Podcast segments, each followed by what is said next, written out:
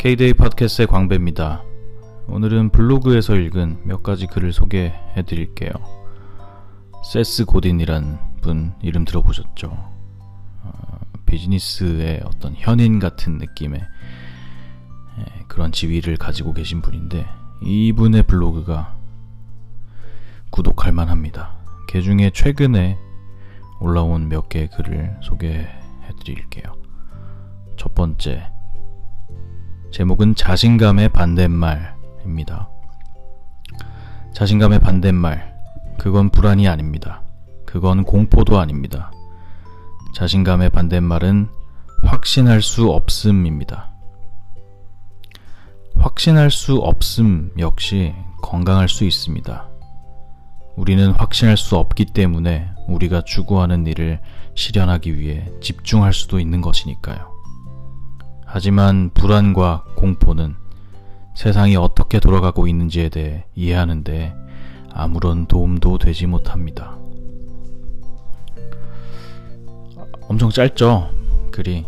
굉장히 짧은 글이고, 어, 원래는 이제 원문이 영어로 되어 있는데, 간단하게 번역을 한 거라. 근데 이 번역이 뭐 그렇게 매끄럽지는 않을 수 있습니다.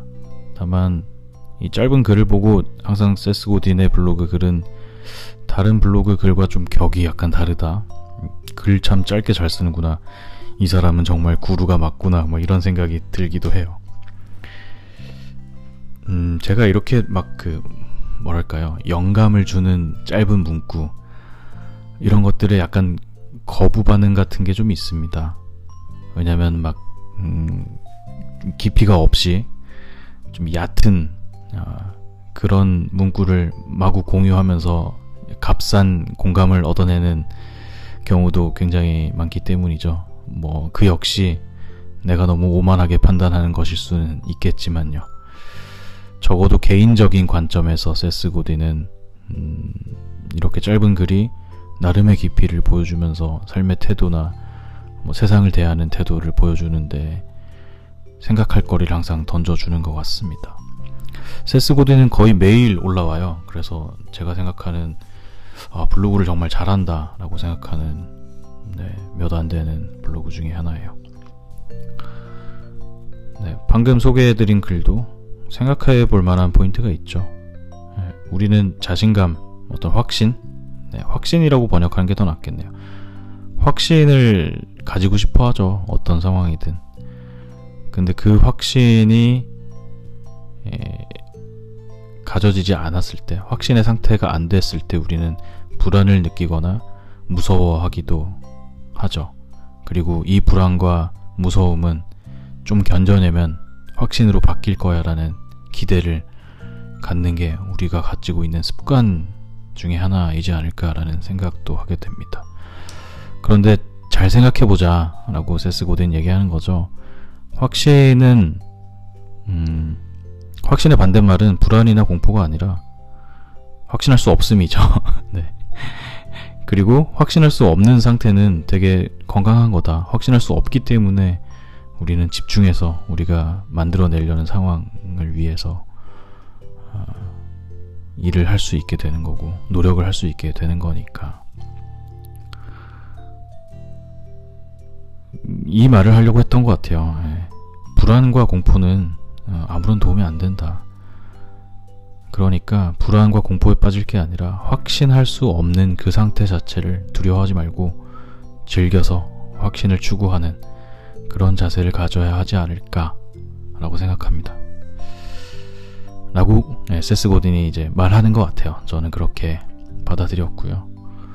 뭐 어떤 것들을 음, 우리는 항상 목표가 있고 달성하려고 노력하잖아요. 그게 뭐 개인적인 어떤 성취가 되었던 뭐 어떤 관계의 성취가 되었던 어, 노동의 대가가 되었던 많은 것들이 있는데 음, 그런 자신감 또는 확신의 순간을 위해서 지금 가지고 있는 불안, 공포 이런 것들이 우리를 어쩌면 쓸데없이 괴롭히는 것일 수도 있다라고 생각이 들어요. 지금 명확하지 않고 지금 그 상태에 다다르지 않음 그 자체를 건강한 거다. 그리고 그 상태를 즐길 수 있어야 된다. 라는 이제 생각을 가져야 하지 않을까. 이런 생각입니다. 두 번째 소개할 글은 원한다는 것과 필요한, 필요하다는 것, uh, wants and needs라는 제목입니다. 아마도 당신은 원하는 것을 다 얻지 못할 거예요. 그건 좋은 일입니다. 우리가 뭘 원하는지는 결국 우리 자신을 정의하게 되니까요. 하지만 당신이 필요한 것을 모두 얻는 것은 아마 충분히 가능한 일일 것입니다. 요령은 각 카테고리에 무엇을 넣을지 명확히 하는 것이죠. 네, 이런 글입니다. 이 역시 정말 짧죠? wants and needs 이런 생각 종종 하시죠? 특히나 나는 뭔가를 구매할 때 이런 생각을 많이 하는 것 같습니다. 내가 이거를 필요해서 사는 것인가 아니면 원해서 사는 것인가 음, 대부분 후자일 때가 많죠.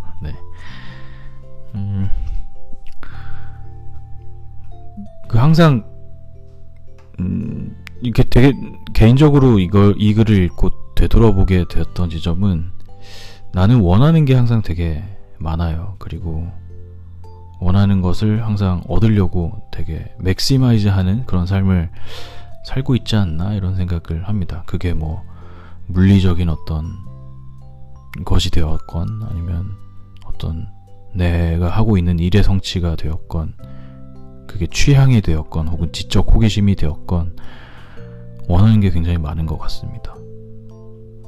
그런데 항상 여기도 말했듯이 원하는 것을 다 얻지 못하죠. 항상 그래서 배고파지죠. 네. 그리고 그거는 괜찮은 일이라고 생각하고 세스 고딘도 그렇게 얘기를 해요. 결국 우리가 무엇을 원하는지는 우리 자신을 정의하게 되는 일이니까요. 반면에 내가 필요한 것은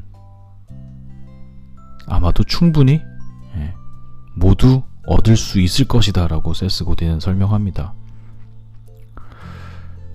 어, 우리가 나는 불행해 라고 느낄 때가 그런 거잖아요. 필요한 게 충분치 않아 라고 느낄 때인 거죠.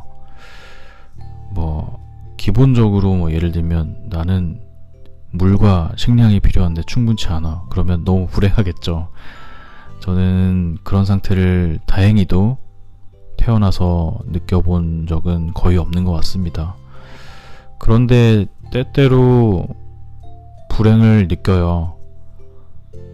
어, 나는 왜 지금 뭐 살고 있는 환경이 충분치 않을까? 아니면 사실 되게 많죠. 네. 나는 왜 지금 뭐 예를 들면 탁 뭐 내가 쓰는 어떤 물건들은 왜 이 정도일까? 뭐 아니면 나는 내가 가진 어떤 영향력이나 명성이나 혹은 주변에서 나를 이, 어, 인정해주는 정도는 왜 이 정도일까? 뭐 이런 것들 때문에 불행하거나 속상하거나 뭐 마음이 힘들 때가 있죠. 어, 근데 그것은 과연 원하는 것인가 필요한 것인가라는 것을 잘 생각해야 된다라는 것 같습니다. 필요한 거는 가져야죠.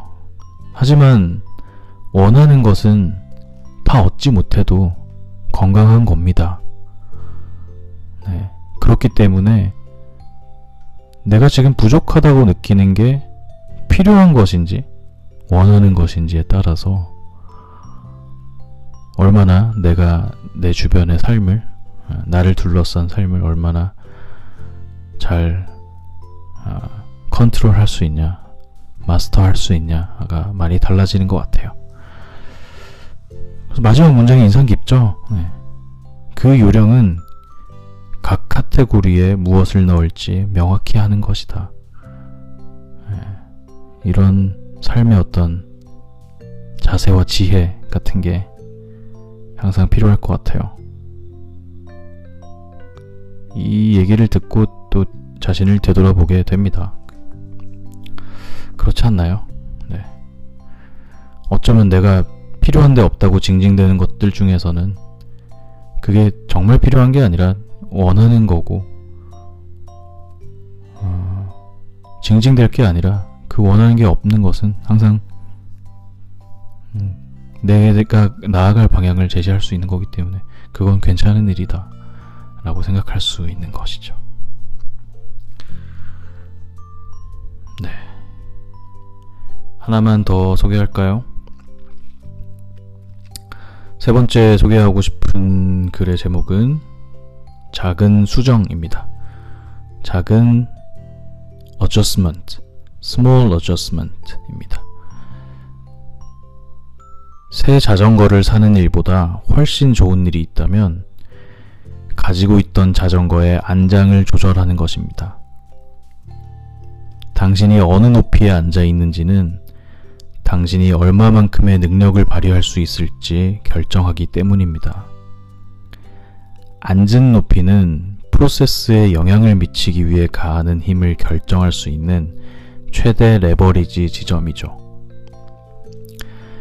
일에 대해서 생각할 때 우리는 때때로 외부에서 온 듯한 큰 구조에 집중하게 되는 경향이 있습니다. 하지만 우리가 직접 당면한 문제를 다룰 때에는 정작 지금 우리가 무엇을 믿는지, 우리 바로 앞에 놓인 시스템을 어떻게 다루는지에 따라 결국 그 영향의 범위도 달라지게 됩니다. 전략을 올바르게 설정한 다음 끈기와 관대함을 바탕으로 작은 변화를 만들어 보기를 권합니다.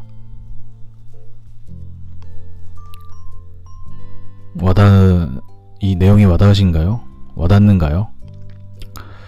에, 아마 와닿지 않는다면 번역이 구려서 그런 걸 겁니다. 사실 그 세스 고딘의 블로그를 되게 좋아하는 이유 중에 하나가 문장이 굉장히 좋습니다. 그래서 이 원문을 봤을 때 느끼는 어떤 소, 그 소감 같은 감성 같은 게 있는데 그거를 제가 허접한 네, 번역으로 전달이 안 되네요. 네, Small Adjustments라는 이 원문은 관심이 있다면 한번 보시길 바라고요.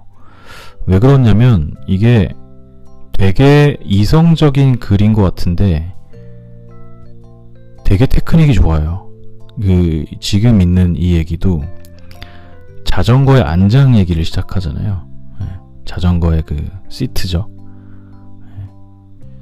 그러면서 그 안장이 그 seat 포지션이죠. seat 그 height of the seat가 파워, 당신의 파워를 변화시킬 수 있다. 그리고 그게 이제 point of maximum leverage인데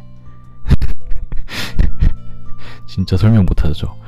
근데 그게 aligning all of the forces 그 force를 얼라인 하는데 영향을 미친다라니. 그러니까 이게 무슨 얘기를 하는 거냐면 자전거라는 어떤 비유적인 대상을 가지고 설명을 시작하는데 알고 보니 뒤에서 물리학 얘기를 하고 있는 거예요. 참 고급진 흐름입니다. 전개가. 그, 그 인간의 그 인체의 스탠스에서 앉아있는 높이가 네, 최대 레버리지의 지점이고 그것이 예, 파워, 파워를 바꾸고 결국에 그게 force, 물리력을 결정짓는 역할을 한다라는 얘기인 거죠. 이런 것들을 이제 흐름을 원문에서 보면은 느껴지는데, 네, 제 번역이 명확하지 않았었네요. 네, 그런 얘기입니다. 네, 그러니까 뭔가 우리가 무언가를 더 좋게 만들어야겠다 라고 할 때 우리의 습관은 그런 습관이 있다는 거죠. 뭔가 구조적인 변화가 필요해 라고 쉽게 다가가는 외부에 저런 게 좋은 게 있어 라고 생각하는 때가 종종 있다는 거죠. 어, 근데 따지고 보면 우리한테 당면한 상황은 대체로 지금 바로 우리가 무엇을 믿는지 우리 앞에 바로 맞닿아 있는 그 시스템을 어떻게 다룰지 이런 것들에 따라서 예, 문제를 해결하는 범위가 결정되어진다라는 거죠. 그래서 우리한테 필요한 자세는 계속 새 자전거를 사는 게 아니라 내가 가지고 있는 자전거에서 가장 중요한 지점, 즉 안장의 높이를 조절하는 게 거의 대부분의 순간에 훨씬 더 결정적인 영향을 미칠 거라는 거예요. 그렇기 때문에 방향을 올바르게 설정하고 끈기와 관대함으로 계속 작은 변화를 시도하라. 이런 얘기를 하는 겁니다. 어, 개인적인 관점에서는 느끼는 바가 많았어요. 이 글을 읽고. 왜냐면 이 글 자체가 막, 막, 생각하지 못했던 거를 일깨워줘서 그런 게 아니라 요즘에 많이 하고 있는 생각을 이렇게 유려하게 딱 말로 풀어내니까 아, 정말 그렇지. 라고 공감을 했던 것 같습니다. 어, 이건 제가 일을 하는 방식에서도 그렇고, 개인적인 삶을 살아가는 방식에서도 그렇습니다. 앞서서 원하는 것과 필요한 것에 대한 이야기도 마찬가지일 수 있는데, 원하는 것을 달성하기 위해서 뭔가 큰 부족함을 느끼고, 이 부족함이 해결되려면 이대로는 안 돼. 같은 생각들을 하게 되죠. 왜 이럴까? 음, 이런 불평에서 정말 달라져야 돼. 그 달라지는 방법은 음, 새 자전거를 사는 거야. 이런 생각을 많이 하게 되죠. 그래서 무언가 내가 가지고 있는 것에 최대한 을 발견하거나 혹은 가능성을 이어가지 못하고 계속 자전거 바꾸는 일만 반복할 때가 꽤 있는 것 같아요. 우리도 삶을 살면서 그런 일이 많지 않나요? 어, 뭐 이러면서 뭐 스티브 잡스가 뭐 그 점을 이어봐라 뭐 이런 얘기를 했던 것도 기억이 나고요. 또 많이 하는 그, 그, 뭐라 그러죠? 그, small change를 iteration 하는 small change를 iteration 하는 네, lean 방법론, 네, lean startup 같은 방법론도 어, 유사한 맥락에 있는 것이 아닌가 생각됩니다. 작은 이제 시도들을 가지고 꾸준하게 반복시켜 나가면서 성장해 나가야 된다. 이런 생각인 거죠. 조금 내 표현이 모자라서 전달이 쉽지는 않은 것 같은데, 네, 자전거만 계속 바꾸는 그런 생각에 너무 빠지지 말자, 뭐 이런 얘기입니다. 어, 세스코딘의 블로그 자체도 뭐 소개를 하고 싶었지만, 이렇게 어, 우리가 때때로 빠질 수 있는 어떤 삶의 태도에 대한 어, 음, 실수? 혹은 그 실수가 너무나 이제 당연히 그렇다고 이제 느끼고 있었던 것들이 가지고 있는 어떤 역설 같은 포인트가 있는 것 같아요. 그런 것들을 한 번씩 이렇게 짚어내는 것이 일상을 살아가는데 꼭 필요한 것이 아닐까 이렇게 생각이 되고요. 음, 앞서서 말했던 세 가지 내용 모두 다 좋은 내용이죠. 예. 불안과 공포에 대한 내용과 원하는 것과 필요한 것, 그리고 작은 실행과 작은 수정들이 가지고 있는 힘, 이런 것들을 생각하는 예, 계기가 되고 또 다짐을 하게 되는 계기가 되는 것 같습니다. 저한테는 아주 도움이 되는 블로그예요. 그래서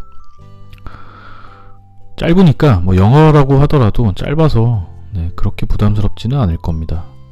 음, 또뭐 아, 그런 생각도 드네요. 나도 뭐 이렇게 어줍지 않은 팟캐스트를 발행하고 있는데 나도 이런 음, 좋은 뭔가 컨텐츠를 만드는 활동을 하고 싶다 이런 생각이 들기도 하고요. 누군가한테 이렇게 영감을 주는 활동을 하고 싶다 이런 생각도 들기도 합니다. 아마 세스 고딘도 큰 구조의 변경 뭐 이런 것들로 이런 지위에 오른 게 아니라 네, 끈기와 관대함으로 작은 변화를 계속 만들어가면서 이런 영향력을 가지게 되고 앞으로도 계속 그런 변화를 만들어 가가는 노력을 하고 있겠죠.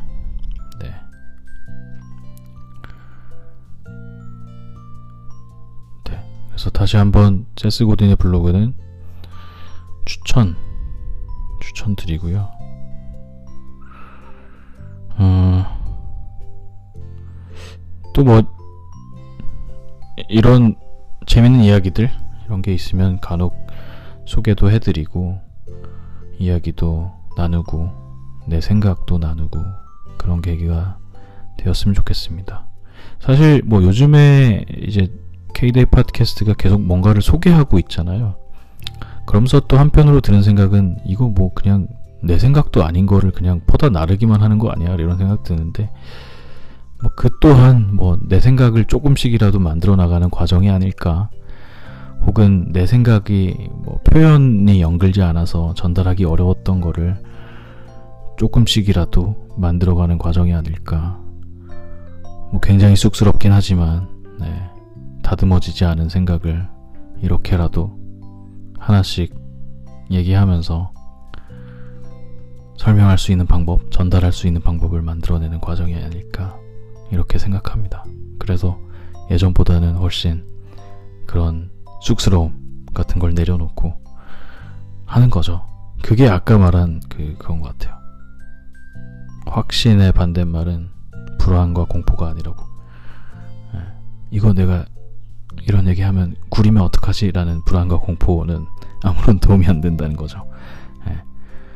확신할 수 없지만 괜찮다. 이런 태도로 살아가려고 노력합니다.